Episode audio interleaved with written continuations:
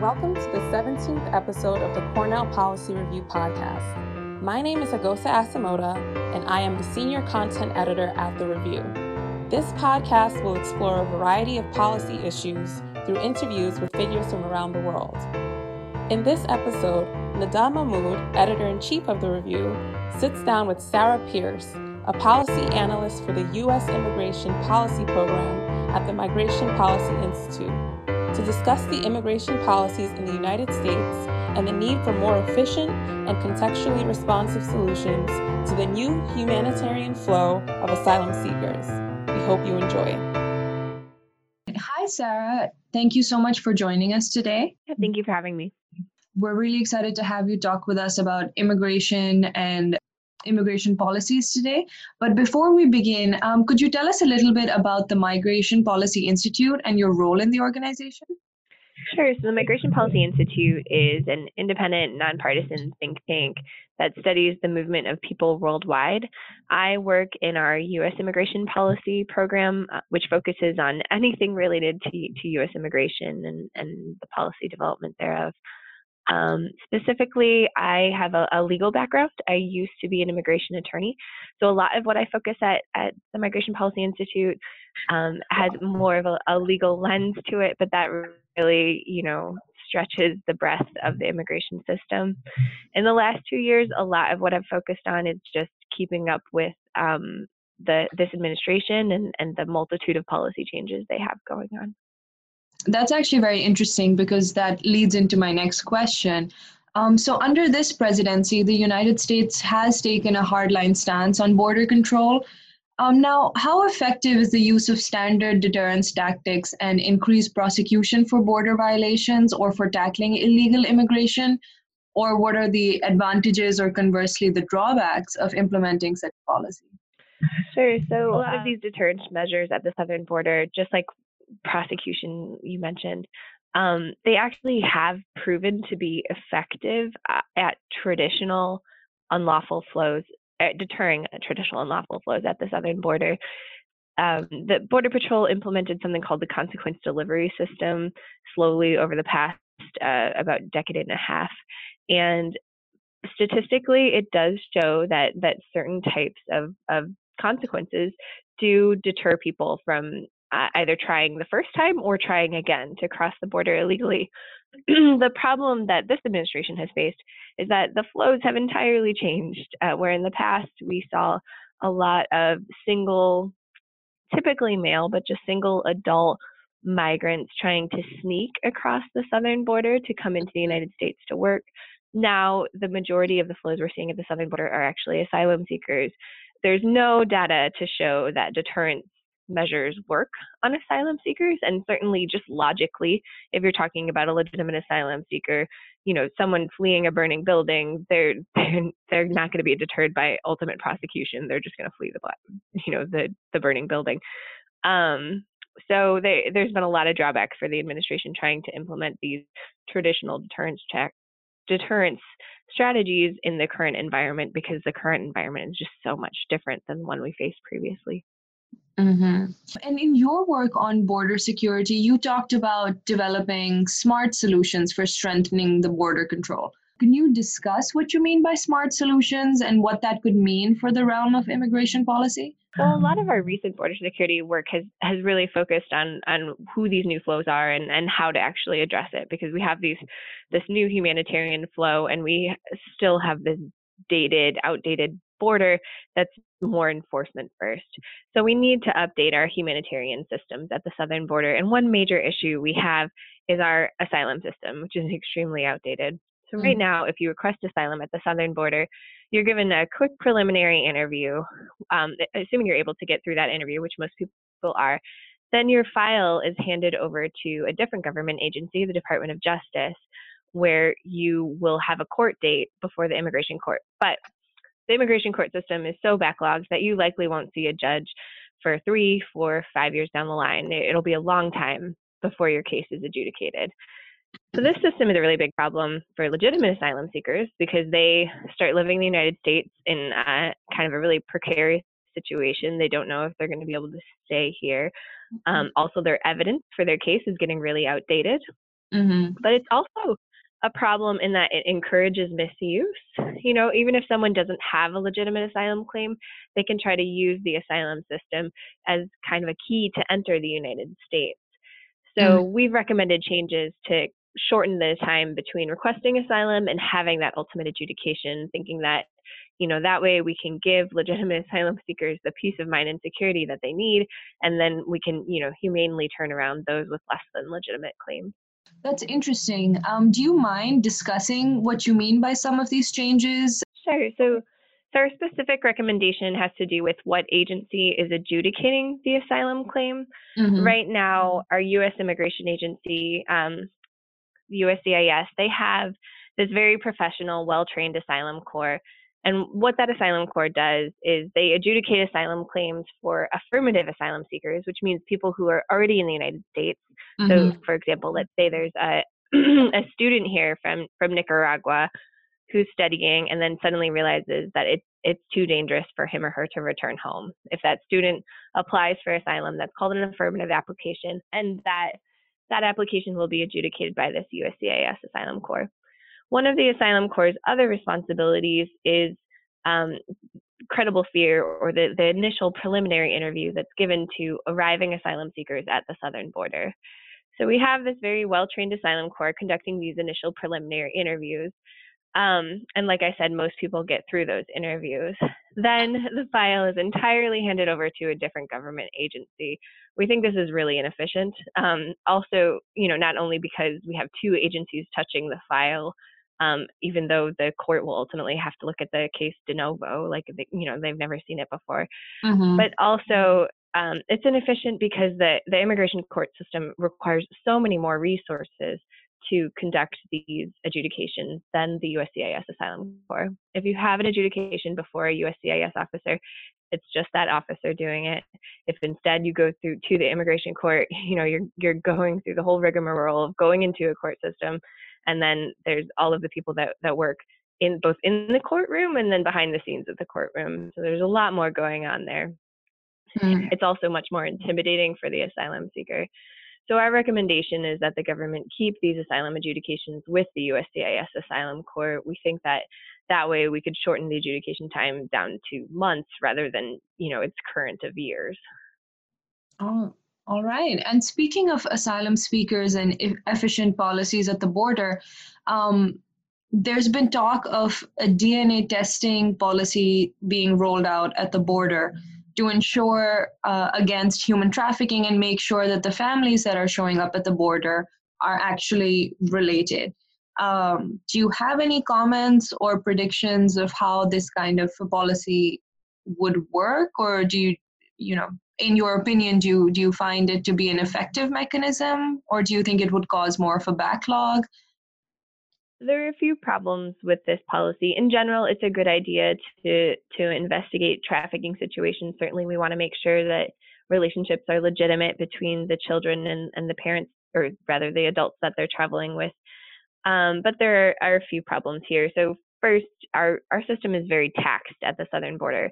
Traditionally, when you arrive at the southern border, if you're claiming asylum, you're processed first by Customs and Border Protection, our, our border agency, and then you're handed over to Immigration and Customs Enforcement, uh, which is traditionally our interior enforcement agency for processing.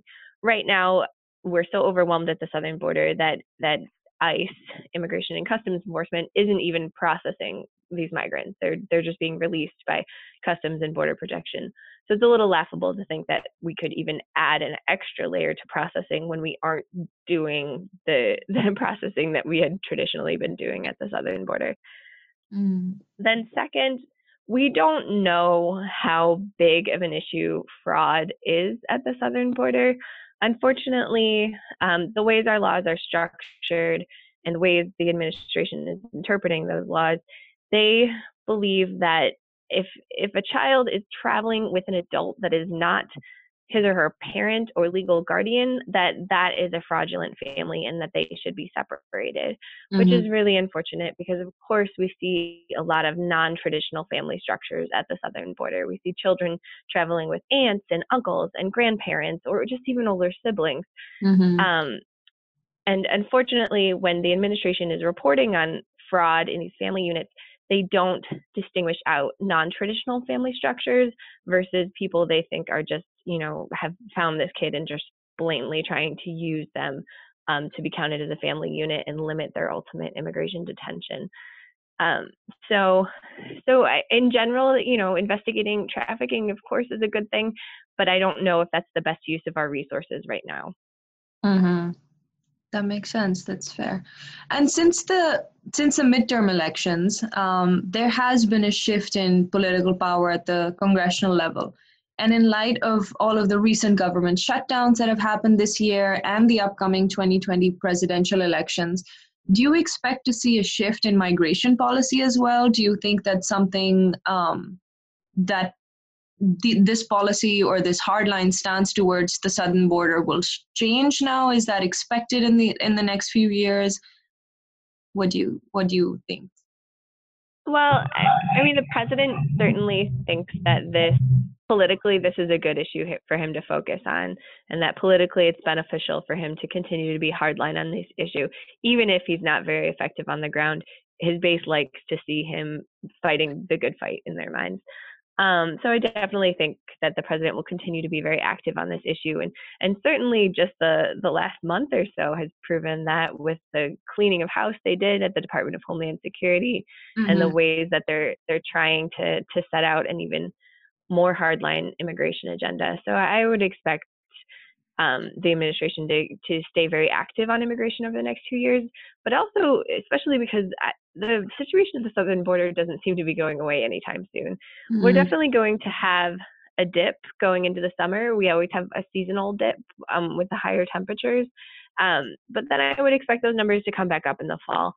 Um, and the administration really hasn't set out a policy that yet that that seems to be very effective at reducing these flows. Mm-hmm. So this is going to continue to be a struggle for the administration, and and knowing about the upcoming election, I, I'm sure they'll they'll also make it a political focus. Mm-hmm. That's fair. That's fair to expect. So we don't. You don't think there's going to be any sort of um, maybe compromise coming up in the next two years, considering that the Congress has, um, you know, the Congress is now Democratic. Do you think that would, or the House of Representatives is now Democratic? Do you think there's going to be a bit of a shift in the kind of ways we're talking about these policies? Well, Congress has not passed any real immigration related legislation since President Trump took office. Mm-hmm. Um, so even in all that time that he had a Republican House and a Republican Senate, nothing on immigration got through. Uh, all everything he's accomplished has been unilateral, and I would expect that pattern to continue. Certainly, there's been this effort originally originating from the White House um, to mm-hmm. to kind of draw up some big compromise on immigration, but I find it very unlikely that that is something that could ultimately get through. Um, I'm hopeful that maybe something could happen on on DACA, Deferred Action for Childhood Arrivals, or, or mm-hmm. Dreamers, um, in the next two years because that that DACA program that was originally started by President Obama is being held um, upheld by by courts right now, but it could you know face kind of a negative end before the Supreme Court over the next year. So mm-hmm. it it'd be nice to see Congress to come together on that. But the last time, the last few times really, got, Congress came close on doing something on the Dreamers. The White House was kind of a wild card. They they inserted a, a bunch of other provisions that they said you know they needed to see included in in a Dreamer bill um, that were just too much for for Congress to handle, even in a Republican mm-hmm. House and Senate. Um, and those those negotiations died have died multiple times. So the so you know another issue is that the White House is such a wild card um, in these negotiations. I so I'm I'm not hopeful that a lot's going to happen in Congress over the next two years, but I certainly think that unilaterally the administration will will continue to be very active. So, in this kind of an environment, how does that uh, affect your work, and what are the, some of the next steps for Migration Policy Institute? How do you navigate and continue your research and your work um, with these kind of circumstances? Well, a lot of what we're doing is focused on on the southern border and just uh, trying to keep up with with what's happening and and where these flows are originating from and, and why they're happening. Um, so I expect that to continue because we don't know, we don't really see the end of, of these higher flows anytime soon. Mm-hmm. Um, we'll also, you know, continue keeping up with what the administration do, is doing because they've been very active on immigration in a lot of small little ways that kind of add up to to a, a much bigger picture, and and really they're enacting changes that that I think will seriously change the immigration system going forward. Um, but at the same time, we also know that immigration is far overdue for um, a real reform. Mm-hmm. So we're slowly working on, excuse me, an agenda to to kind of create what, what our ideal picture of what the immigration system would be. That's that's one interesting thing about the President Trump's presidency is he's he's uh, viewed both illegal and legal immigration as a negative, a net negative mm-hmm. for the country. And he's the first president in modern times to do that. But you don't hear a lot of voices on the other side saying, you know, we need an increase in immigration or we need to keep immigration at its current levels. I think mm-hmm. there's a lot of people unsure out there of, of what does the ideal picture of an immigration system look like for the United States. And so we're kind of slowly trying to piece that together. All right. Thank you so much. We'd love to um, see it when it comes to fruition. Do you have any yeah. ideas of, um, you know, when you might be coming out, rolling out such a such a policy framework? I, you know, it's going to be a long and slow process over the next couple years, but definitely keep an eye on, excuse me, our website, which is migrationpolicy.org. We're regularly putting out reports, um, you know, both forward-looking ones like the ones we just discussed, but mm-hmm. also reports that just explain, you know, what is actually going on right now and and why is it an issue or or why is it good. All right, uh, it was a pleasure uh, just speaking to you, and uh, we're so grateful for all of the work that you're doing. This sounds very interesting, and uh, I'm sure that our listeners would love to find out more, which they can at your website. And uh, we look forward to great things from you. Thank you. Thank you so much. Thank you so much for being here. To our listeners, thank you for joining us for this episode of the Cornell Policy Review Podcast. If you are interested in receiving notifications for future podcasts and articles, please subscribe to our mailing list on the CPR website. You can also find us on Facebook, LinkedIn, and Twitter.